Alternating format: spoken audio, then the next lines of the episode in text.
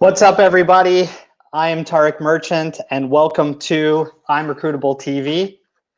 Today, um, we're going to be talking about common recruiting mistakes. Um, I'm Recruitable T V is all about bringing you the unfiltered, no B S information, education, and advice on college sports recruiting. Um, I'm here along with my sidekick, John Sklenar. How's it going? Let's get into this.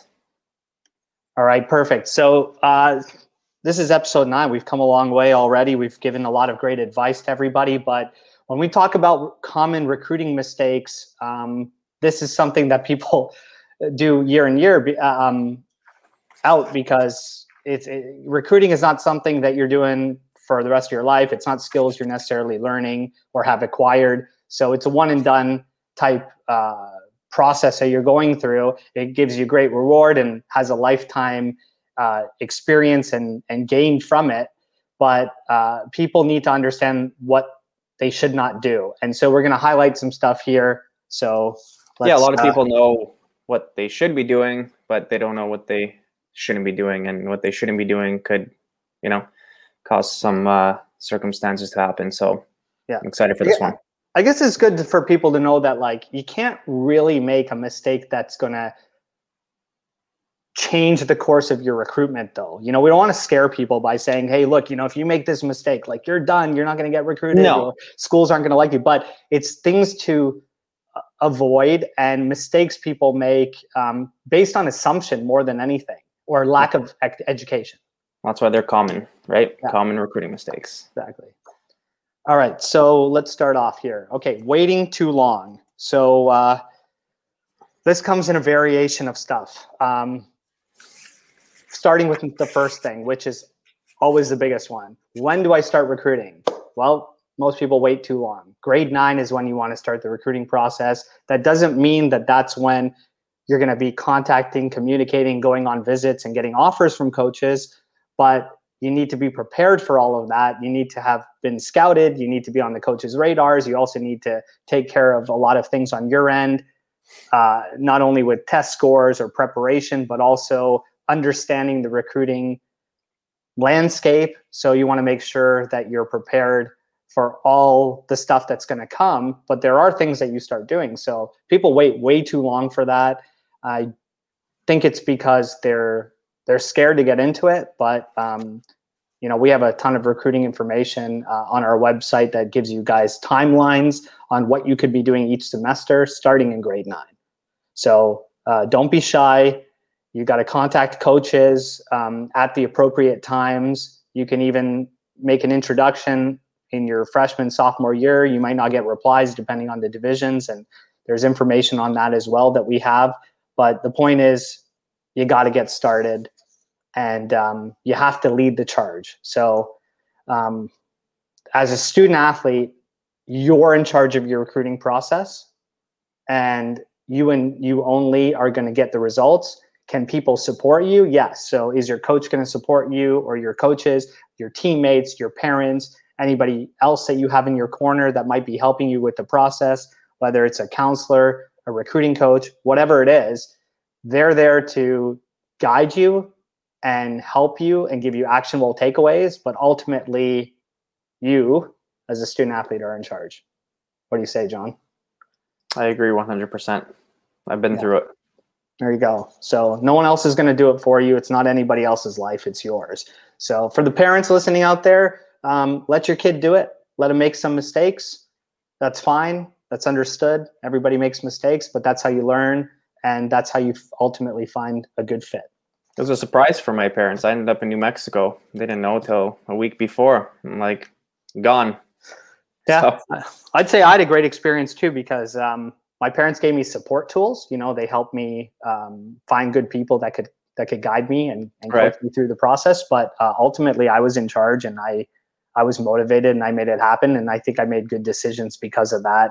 Um, if if you just watch people do it for you, it's it's not the same effect. I agree. So that goes into the second part here: not taking action. This is another mistake um, people.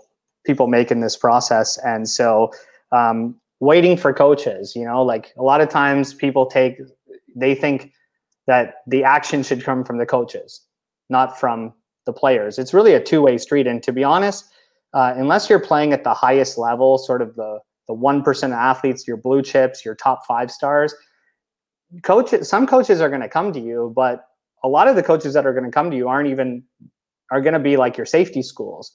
And anybody else um, that's hitting you up is, you know, finding you through some some shape or form, but you're going to have to do the communication and take action. You're going to have to play a lead role in um, being aggressive with college coaches and saying, hey, look, you know, I've done my research.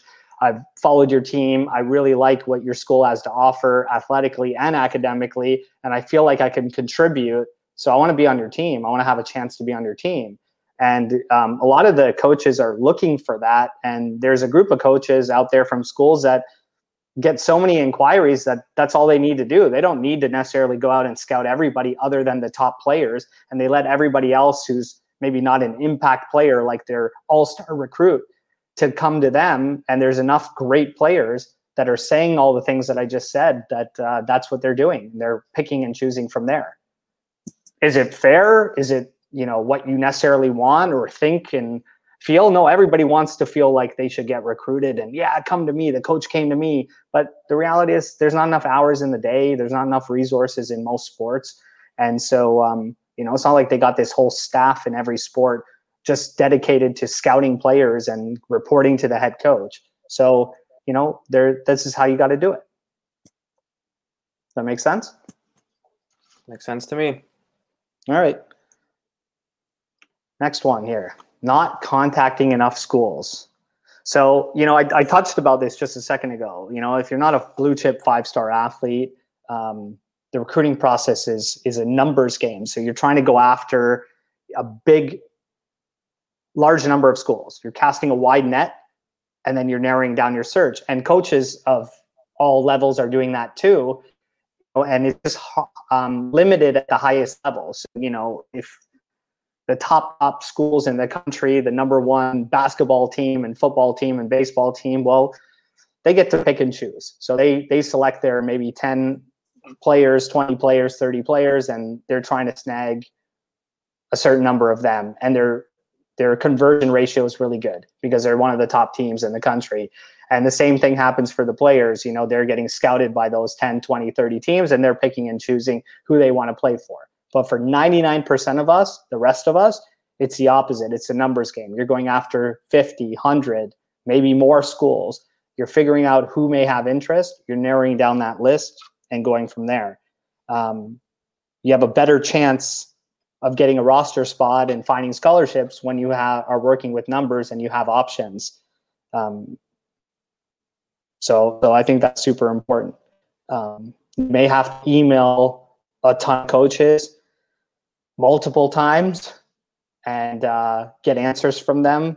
So thinking that you can just email once and get feedback in a handful of schools, that's not going to cut it. So, yeah, coaches um, also have, um, you know, personal lives, personal matters that they attend to. Um, they're getting, you know, a lot of emails per day, um, you know, so you have to also have some patience with um, some coaches, of course. And I think that leads up to some of these next topics as well. Yeah. But, and the thing that with, with not contacting enough schools is I think a lot of people wait, you know, they'll, they'll go to their top ten favorite schools or their dream schools only, and then they're just waiting for them. Like you said, it, it could take a while for those coaches to get back to you. It could take months. I mean, it depends where they're at in the recruiting process as well. And so, getting out feelers with, with many, many coaches from all different levels, uh, you know, divisions, and making sure you contact all the levels of the game that, that you can p- potentially play at, then you have a good um, opportunity of, of finding out where your opportunities really lie. Right. You also don't want to be too late on contacting some of these other schools that are potential good fits. And then, you know, they could have admission deadlines or whatnot if you're, you know, in your senior year already, and you know, find out these other schools that you haven't contacted yet, which you could have, or might be too late. So, yeah, all, all about everything here that we're talking about, and for everyone listening, like it all relates to each other, right? So, you know, like you said, just now, John made a great point. You know, some people have admit there are schools that have admissions deadlines that can't alter that if you're an athlete, that don't have rolling admissions, that have strict dates. So waiting too long, that's the whole process. When you get set up in grade nine and you and you understand the timeline and what you need to do and how you can build those lists and make sure that you're not uh, falling behind, then you're in good shape. Right. All right. Go on to the next one, and I'll let you take it away, Johnny. All right. Sending impersonal emails. So what that means pretty much is if you want a coach to be interested in you, you have to be interested in them. So again, we're not asking, um, you know, for you to do your homework on, you know, the coach's background necessarily, or where he or she played college, or, you know, what type of stats they might have, but more so what you brushed up um, on earlier was, you know, know about the program, uh, know what type of level they are, what type of academics they have there, you know, um, you know, a little bit more about the program and the school itself. So, you know, you can tie this into your email and it just sounds a lot more personal. Like you, again, the one thing that I always mention on a lot of these episodes is do your research. So if you do your homework, you do your research, add that information in the email, and it's it's just going to be more eye-catching to coaches, and coaches are going to appreciate that, you know, you've actually done your research rather than, you know, just sending them a link to maybe your recruiting profile or just your athletic stat, whatever it is. Um, you know, so do your research, put a little bit more into the email, more of a personal touch, and it's going to catch the eye of coaches, and more than likely you'll get a response from them.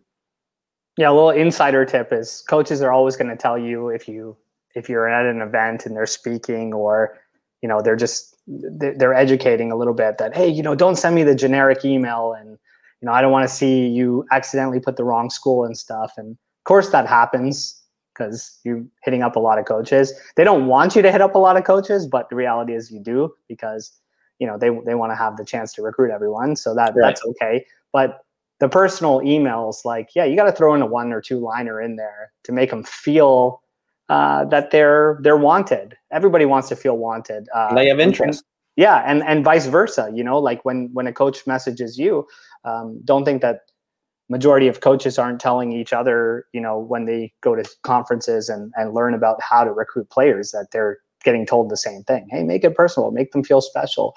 Um, and ask, you know, if you know about their family or something, ask how they're doing.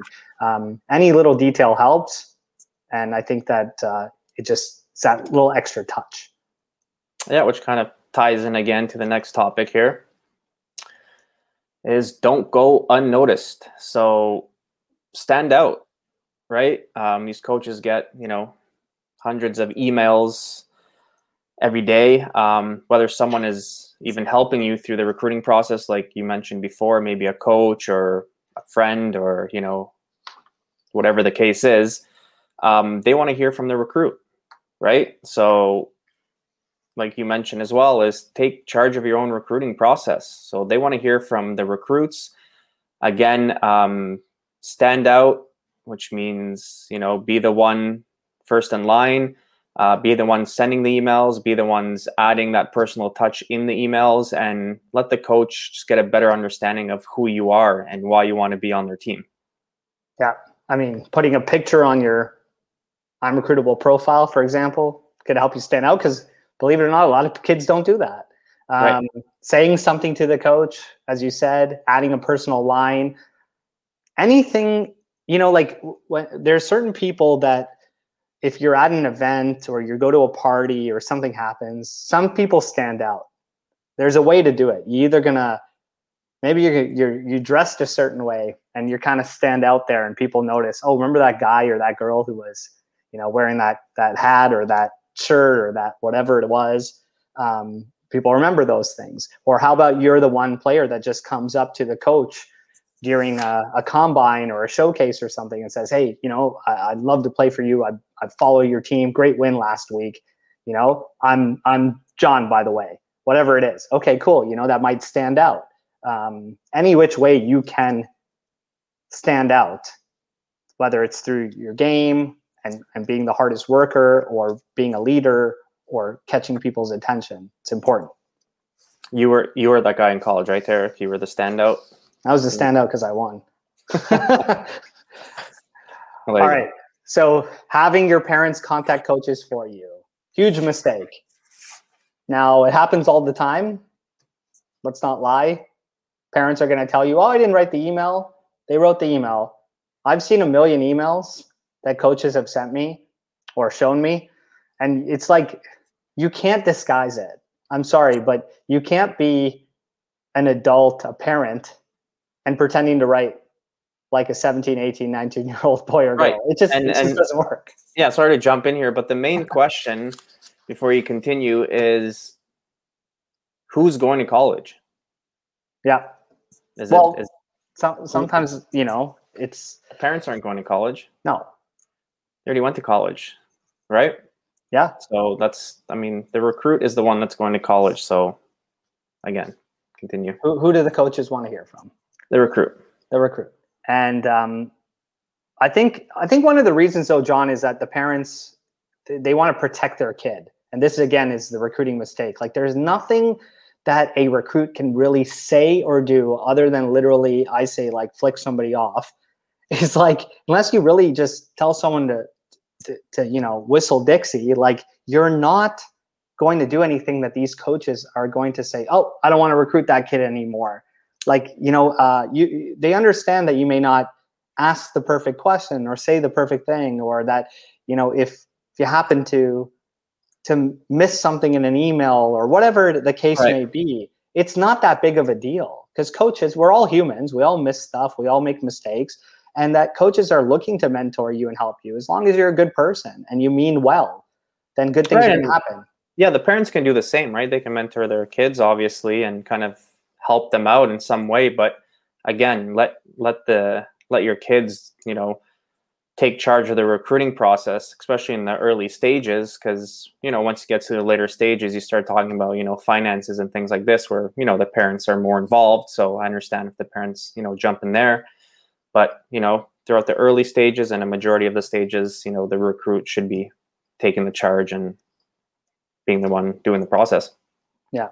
Parents, do not contact coaches. They don't want to hear your spiel about how great you they think you think your son or daughter is. And the best one is like, you know, like, I, I know I'm the parent, but, you know, aside from that, trust me, my kid really is this. We've heard it, because I I, I we hear my, this quote unquote from coaches. Yeah, yeah. So it's I mean it's but I honestly think my kids are the greatest too. I always tell everybody. Yeah. I think they literally did something magical. It just is. It's it's it's human nature. It's parenting. So yeah, let your kids do it. Let them understand. Let them learn those skill sets, and um, you know, let them sell themselves. You don't want to be doing that. That's a huge turnoff for coaches. Big mistake. All right.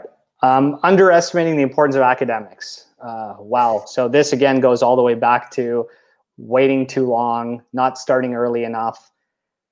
In, academics plays a huge role. Majority of athletes are going to go to a school where there's a pretty rigorous academic requirement, regardless of you being an athlete. So there's some schools that are actually going to say, hey, uh, to a coach, you want this athlete on their your team? That's fine. They got to meet the, the regular admission requirements. I don't care that they're going to be a superstar for your team. Some schools might say there's a slightly relaxed um, academic status that you need, or grades that you need to get into the school because you're an athlete. And some schools are going to be fair, very lenient, but the vast majority are going to be less lenient. So academics play a huge role in your admissions. That's why it's called college sports, not sports college, right? You're, you're going there. Athlete. That's right. You're going there for an education. You're going there for an education. Um, we're the first people to tell you. I know people get caught up. We all get caught up. Initially, when you're in high school and you're trying to get recruited, you're you're very focused on your sport. A lot of players, at least. And they forget about academics. But then once you become a sophomore, junior, and you're getting towards the end of your college career, you realize that you're no longer going to be playing that sport. And now you're looking into doing something with your academics and into a job career. So the academics become more important to you. But they're important all the way across. And um, it's also super important to have great academics, because majority of athletes are not getting full athletic scholarships. They're not getting full rides. So if less than one percent are getting it, then what are the ninety-nine percent of athletes doing? Well, they're looking to, if they're going to get a scholarship outside of Division three, um, they're looking to get academic money. And they're looking to couple that academic money with athletic money to make it a bigger scholarship. And academic money is far easier to get than athletic money. And it's also easier to keep because you're not competing against another person for that money. You're just going against the numbers. And so there's unlimited, you know, if if you, in order for you to keep your academic scholarship, for example, at a school, you have to have a three point oh G P A. Well, you and the other fifty kids that might be on that scholarship can all get a three point oh. But when you're in sports, you're either a starter or you're a backup. You're either winning a match or losing a match, right? You know, and so you're actually competing against that person rather than against uh, the number. Or yourself, right? Yeah.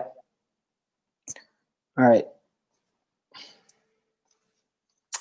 All right. So what do we have here? Thinking social media isn't social. Well, college uh, coaches usually, um, you know, they're pretty serious about monitoring recruits' social media profiles and also their own players on the team, right? Um, social media can be, can get a right or wrong impression, right? So, yeah. You know, we have your TikTok now, your Instagram, Twitter, you know, even Facebook, whatever the case is. We're, we're in a day and age where, you know, social media is very popular, right? Uh, kids like their followers. They like to post things. Um, again, it all comes down to college coaches are recruiting um, you for four years, right? So they want you on your team for four years and they want to know what type of person you're going to be, right? So you could be the best at your sport, in your state, in your town, or what in your high school, whatever the case is. You could be a standout recruit in that sense, like athletically, uh, potentially academically as well. But is it going to be a good fit for the coach? So, you know, you could be posting, you know, whether you're partying every single night or doing cake stands or whatever the case is. You know, some coaches don't want to deal with certain type of of kids, right? Yeah. Um, so again, you just got to be very careful of what you're posting, how you're impersonating yourself on social media. And, you know, again, just not all coaches, but there are coaches that, you know, do watch that uh, pretty closely. And again, at the end of the day, they're recruiting you for four years. They want you to be on their team for four years. You're going to be a family. So they want to make sure, you know, they're recruiting the right person outside of, you know, your stats and like your athletic stats and academic stats. Yeah. I think that image, you know, you have to portray a certain image, right, on, online. I mean, uh, some, some of the players that are going to listen to this go are going to go on to play in front of, you know, tens of thousands of fans. And right, there's people that consider you guys role models. No matter what sport you play, you could be, uh, you know, uh, in any sport, volleyball, you could be a golfer, you could be anything. And uh, you may not draw a big crowd like basketball and football does in terms of, of games, but um, the community is involved. There's followers at every school. There's an alumni base.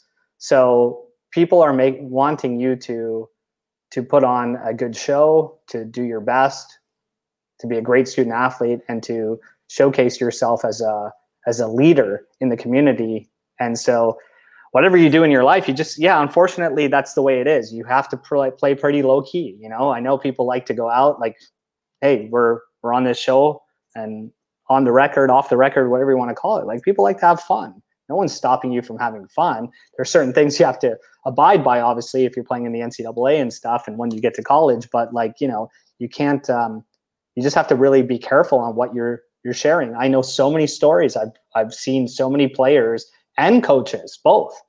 So it's not just the players, it's coaches too that are representing, that are posting stuff or have posted stuff that has cost them a job, that has cost them a, a new job, that has cost them an opportunity to get recruited or play for a team or get kicked off a team, just by doing something stupid, silly. You know, it's, um, you know, social, the one thing with social media is that, like, even when you delete posts, sometimes those linger. People take screenshots, people have them in their memories and stuff. Right. So, um, I, I, it's a really good point, John, that you make.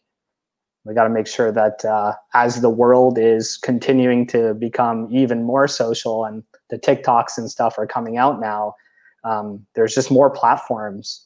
So they're silly That's platforms huge. too, yeah. you know, and they can have a lot of fun there, but you got to be careful how much fun. Social media is huge. We all know that. So just, again, be careful how you use it and, you know, make sure you're portraying the right image.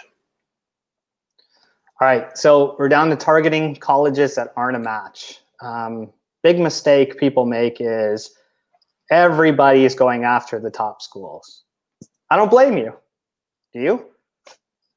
I don't blame nobody because everybody wants to play for a good team or what they see on T V, you know, especially in the basketball football world, which is televised. And that's where we, no matter what sport we're playing, we're That's that's what we, we like. And so, oh, it would be great. So we to grew up with too, right? As kids, yeah. we grew up with yeah. watching these top name schools.